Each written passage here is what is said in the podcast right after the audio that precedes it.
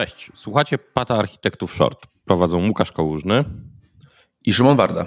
Wszystkie linki do tego odcinka oczywiście na patarchitekci.io slash 52. No więc Łukasz masz ogłoszenia. Tak, ogłoszenia, tak, lecimy z ogłoszeniami parafialnymi.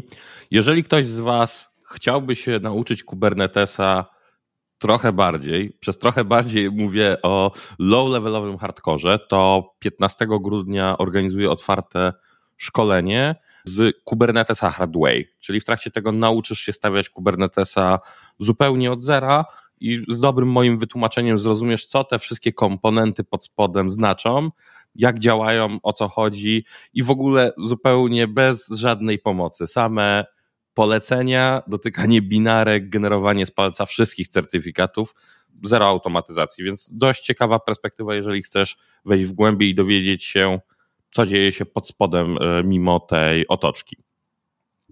Spoko, to już za chwilę właściwie. Tak, no już za miesiąc, niecałe w sumie trzy tygodnie. Trzy tygodnie, mój tak. drogi. I druga rzecz to konferencja Architektura i kontenery z tym powiązana, edycja 2022, 12 grudnia, więc też zapraszam do zapisów. Line-up się szykuje dość ciekawy właśnie wokół Kubernetesa i architektury i konteneryzacji. Zobaczymy, co prelegenci pokażą. Dobrze, dobrze. To już kończymy cross-sell. E, linki, lecisz. Dobra, pierwsza rzecz. Czasem też muszę dotknąć łajna.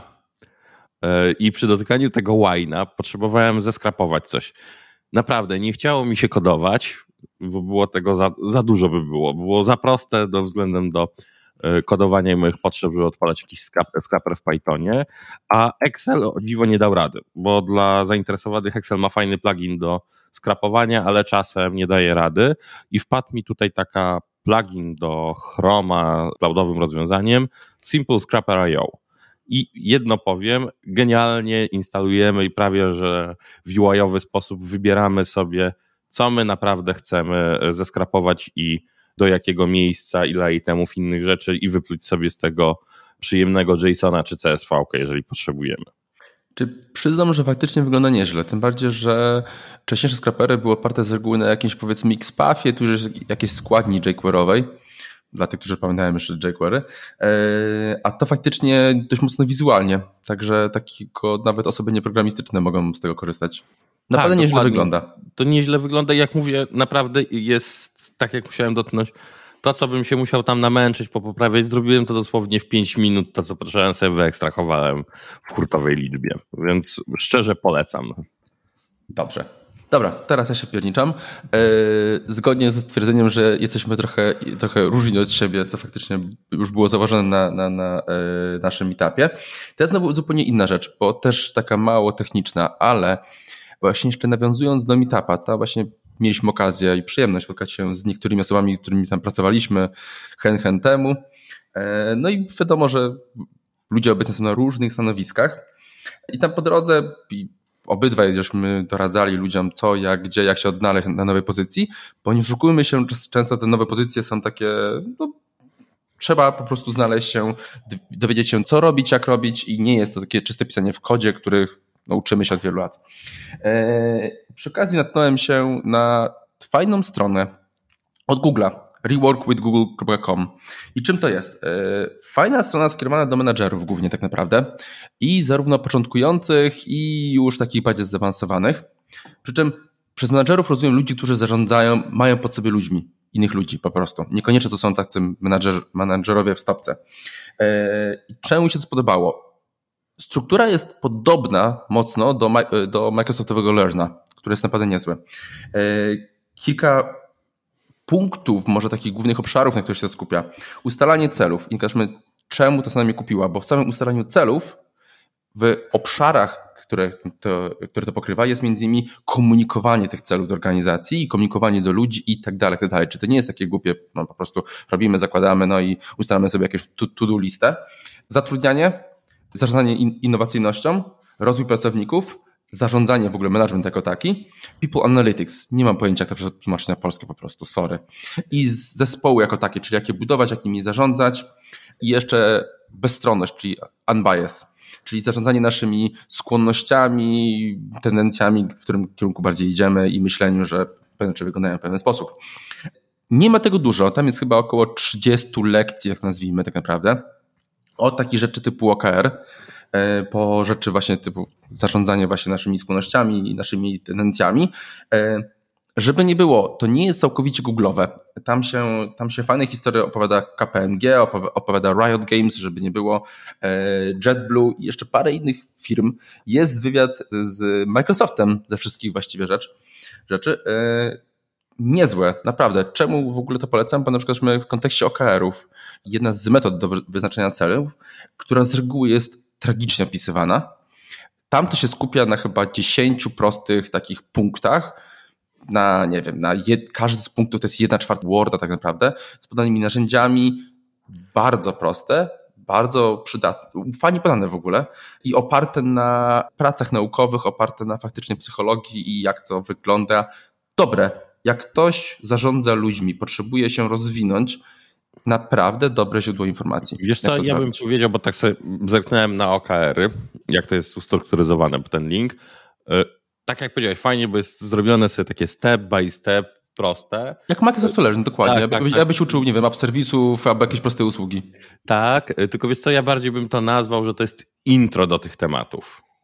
Mm że to jest, bo to, że to jest taki zajawka, żebyś zrozumiał o co chodzi w tym temacie i potem mógł pójść dalej i się z nim e, rozwinąć. Właśnie nie powiedziałbym. Znaczy, znaczy to na pewno nie jest in-depth, takie nie, nie jest dogłębne, ale to jest coś, co po przeczytaniu tego możesz zacząć używać i będziesz używał tego raczej dobrze. Wiadomo, że podejście tak naprawdę może trzeba będzie dostosowywać do konkretnego użycia, ale nie jest tak jak masz czasami na blogu, że masz o, to są OKR-y, wszystko fajnie i tyle. Tak, nie, nie. To jest takie, że faktycznie hands-on i możesz zacząć używać. Wiesz, co z tym zrobić. Najważniejsze rzeczy są wypunktowane, jak podejść, jakie są cele, jak ustawiać. Tak fajnie, fajnie strukturyzowane tak naprawdę. Znaczy tak, tylko że w sensie, wiesz, wychodzę, że jeżeli bardziej, może inaczej, te OKR-y to będą fajne dla kogoś, kto, mm, o, to lepiej określę. Ten opis OKR-ów jest bardzo fajny, jeżeli ktoś miałby go zacząć stosować, bo już jest stosowany u niego w organizacji, niż mm, zacząć, bo tam jest troszeczkę z punktu widzenia osoby wdrażającej OKR jest trochę rozkminek. To ale znaczy, tak, bo ty myślisz o kontekście wdrożenia OKR-ów na całą tak, organizację. Tak, to się zgadza. A tutaj mówimy generalnie o ty zaczynasz użyć OKR-ów i tylko mierzysz swój zespół. To jest po to. Tak. Więc tu mówimy o osobach, które zaczynają, tylko powiedziałem na starcie, które zaczynają odnajdywać się w roli menedżera po prostu. Czyli one na poziomie mają jakiś wiem, nowy zespół pod sobą na przykład i one uczą się co, jak zrobić i co w ogóle z tym zespołem, jak nim zarządzać. Więc zgadza się. Tak, to nie jest na, to nie jest na C-level, gdzie wdrażamy OKR i rozliczamy na poziomie filmowym, bo to jest dużo bardziej skomplikowane. Tak, raczej to jest na poziomie zespołu, a nie zespołu i personal management. To tak z, z mojej perspektywy to jest y, ten handbook to jest taki początek drogi. O, to jest tak, tak, tak. Dlatego się powiedziałem, że dla ludzi, którzy zaczynają swoją historię, swoją przygodę w byciu jakimś tam menadżerem, people managerem. Dokładnie. I do tego to, to się naprawdę fajnie nadaje. Eee, więc tak, zdecydowanie byłem pod wrażeniem, jak to zostało fajnie zrobione. Nie ma tego dużo, więc warto naprawdę rzucić okiem. Dobra. To z mojej strony. Tak. Lecimy. Moje ulubione podśmiechujki z doradztwa konsultingu strategicznego. I tutaj McKinsey odkrył coś, o czym mówiliśmy już od dawien dawna. I co odkryli? Że Kubernetes nie pomaga z walce z cloud lockinem. Czyli już kumy też dostawcy clouda no, pracują nad tym, żeby nie pomagał. żeby nie pomagał, tak, dokładnie. I tutaj jest, zaczęło się od tego oczywiście, od, trafiłem na to na e, Twitterze i przeszedłem sobie do wpisu, który jest tam na e, blogu McKinsey Digital. E, I opisują sobie swój eksperyment, inne rzeczy, że te. E, inaczej, rzeczy, o których zawsze mówiliśmy, że jeżeli chcesz mieć multi, inaczej, jeżeli uważasz, że Kubernetes będzie prawdziwy multi-cloud, musisz szukać albo agnostycznych API u dostawcy, tak jak jest ten nieszczęsny, to określam, Postgres, który cenowo może nie jest najtańszy, ale wszędzie jest taki sam, korzystać tylko z natywnych rzeczy z perspektywy Kubernetesa, a jakieś wszystkie zabawki przynosić sobie open source, gdzie nie jest to warte gry bardzo często, jeżeli faktycznie nie będziesz się przenosił i wyszło im na to, że przenoszenie się pomiędzy platformami, mm, jak to ładnie opisali, że za każdym razem zajmuje w sumie to tyle samo czasu, gdyby poszli na natywne rozwiązanie u danego dostawcy. Ale znaczy, po pierwsze, to jest takie, że czy faktycznie ten cloud. Pamiętajmy o tym, że z tym cloud lockingiem, że skorzystali z jakichś usług chmurowych, to zaszczędzili ileś tam czasu wcześniej. Czyli nie pisali własnego systemu, nie stawiali HashiCorp Volta, tylko zresztą skorzystali z chociażby Azure Volta. Więc ileś godzin, ileś dziesiąt godzin zaoszczędzili po prostu stawiając to. Ileś dziesiąt licencji zaoszczędzili tak naprawdę, kasy. Yy, więc ponownie, ten vendor locking, jak on jest zrobiony dobrze i sensownie i korzystamy z wartości, które oferuje, to nie ma w tym nic złego. No kurczaki, no tak to no, wygląda. Nie, no. ale wiesz, do, dokładnie, ale to jest, ja się śmieję, że zawsze najgłośniej krzyczą e, o vendor lockirze ci, którzy nie chcą się pozbyć swoich orakli i SAPI i mówią, że to nie jest ich vendor locking, tylko ważna strategiczna współpraca i rzecz w firmie. A tak, oczywiście możemy to ubrać wiele słów. A jeszcze inna bajka, też właśnie takie opisywanie, że wstawienie od zera, tak, to jest trochę nie do końca, no bo przecież ten część aplikacyjna jest przenaszalna. Ta część, która de facto łączy Kubernetesa z konkretną chmurą, no to okej, okay, no to ale to się chyba nikt tu nie oszukiwał, że to będzie przenaszalne, no z całym szacunkiem. No i jeszcze jest tam taki dowcip, że odpalenie tam migration time to 16 godzin, jak robili sobie na demie, którego ja sam zresztą używam. Jest taki microservices demo od GCPA, 16 mhm. patoserwisików, e, nanoserwisików rozbite. I tutaj piszą, że to tyle czasu po 16 godzin zajmuje. Kiedy ja sprawdzałem sobie nawet kiedyś już, jak to postawić, żeby zrobić demo produkcyjne, jak powinien być enterprise'owy cluster e, zrobiony, to setup całego takiego od zera z grupą, tłumacząc warsztatowo, zajęło mi 4 godziny. Oni tu piszą o jakichś 16, e, że odpalanie tego, więc to jest takie. No, no wszystko fajnie. E, takie zastanawiam się, tak jak zawsze e, się śmieję, że końcówka roku to przeglądanie na następny rok buzzwordów, które właśnie tego pokroju firmy produkują i będą modne w pewnych kręgach. Tak ten wpis trochę zaliczam do tego, że odkrywają koło na nowo. Tak, to jest kolejny wpis serii, mm, serwisy nie są takie super, można podzielić. Idź. E, nie. To są skrajności, które po prostu na, według mnie należy unikać, należy patrzeć na to tak trzeźwo, że każde narzędzie ma swoje zastosowanie i jeżeli z danego narzędzia bierzemy wartość jakąś, to super. Raczej, ale nie myślmy, że nam ogarnie wszystko po prostu, bo to jest nierealne, to się nie opłaca. Raczej patrząc się, moja preferencja będzie taka, jak idziesz tam do clouda, użyj natywnych, pasowych komponentów dostawcy. Jak usicie wirtualki, no to już lepiej spróbuj tego Kubernetesa, żeby chociaż dostać jakieś benefity tego cloudu, tak realne, bo wgrzewanie obrazu aplikacji, deployment na VM dynamiczny nie jest dla każdego a jeżeli już bierzesz tego Kubernetesa i się na nim nie znasz, to przestań czytać wszystkie blogi, prezentacje, tylko wyklikaj z tutoriala dostawcy dosłownie wszystko, co rekomenduje w paczce, żeby było natywnie od niego. Tak. Znaczy nie, to fajnie widać na poziomie security, że z reguły te domyślne rekomendacje, nie wiem, pierwsze 10 punktów, to jest po prostu taki niegłupio postawiony klaster tak naprawdę. Tak, jest po prostu do, to poprawnie zrobione. Dobra. Jeszcze jeden argument dla mnie jest. Czemu wejść w Kubernetesa, jeżeli chcecie mieć większą utylizację zasobów? Bo pasy są fajne, tylko w tym momencie nagle mamy ileś tam ktoś ma serwisów albo czegokolwiek tam, co będziemy stawiali, tylko... mają utylizację w poziomie 300%. Mm. I płacimy za, za te to, to ja jak zboże. Jedną ten, dorzucę jedną uwagę do tego mm, na koniec to jest dobre, jeżeli już umiesz obsługiwać tego Kubernetesa. Tak, tak, tak, tak. tak. To, to tak bo kolokowanie jest w ogóle super sprawą. Mamy takich klientów, u których kolokujemy, tylko trzeba być świadomym, że to już jest troszeczkę wyższa jazda. Bez dwóch tak. Dobra, to jeszcze jeden link na przemyślenie. Znowu chwalenie się, ale też całkiem, całkiem ciekawie to wygląda. MS chwali się, może być informuje tak naprawdę, że po przejściu na .NET 6 oczywiście to Cora 6, spadła im zapotrzebowanie na hardware o 29%. Tam są w ogóle, jest masa liczb w tym, w tym artykule, gdzie faktycznie podają dość dużo do, do kosmosa, to są głównie gateway, ale faktycznie sporo zasobów w ogóle stoi właśnie, ażurowych stoi na, na korze. Ale to się fajnie nawiązuje do tego, co mówiliśmy nie wiem, parę odcinków temu odnośnie tego, że de facto kolejne frameworki będą krótko żyły tak naprawdę, że ten y, support .NETA kiedyś był 10 lat, czy tam 15, czy tam czy nawet innych frameworków był dość długi, a obecnie mamy taki myk, że no to żyje powiedzmy 3 lata, bo support jest 3-letni. Tak, to jest ciekawe.